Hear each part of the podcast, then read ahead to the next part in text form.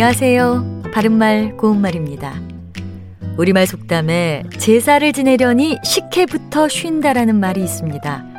이것은 공교롭게 일이 틀어지는 것을 비유적으로 이르는 말인데요.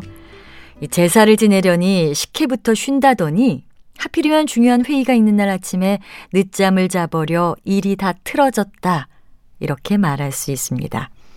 이 속담에 나오는 식혜는 흰밥을 고들고들하게 한 다음에 엿기름 가루를 우려낸 물을 부어서 따뜻하게 두면서 삭힌 우리의 전통 음료죠.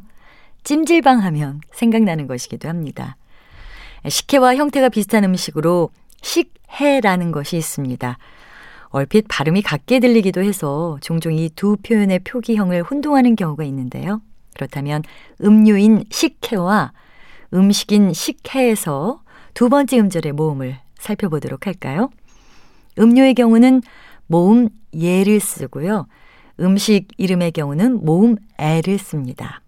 모음 애를 쓰는 식혜는 생선이 많이 잡히는 지방에서 가자미나 명태 같은 생선에 매콤한 양념을 첨가해서 만드는데요. 함경도 가자미 식혜나 안동 식혜 같은 것이 많이 알려져 있습니다. 옛날에는 음료 식혜의 해와 음식 식혜의 해의 한자를 구분하는 것으로 서당 선생의 실력을 가늠하기도 했다고 하는데요.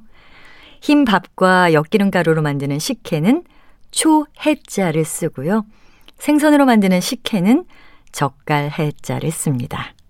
바른말 고운말 아나운서 변희영이었습니다.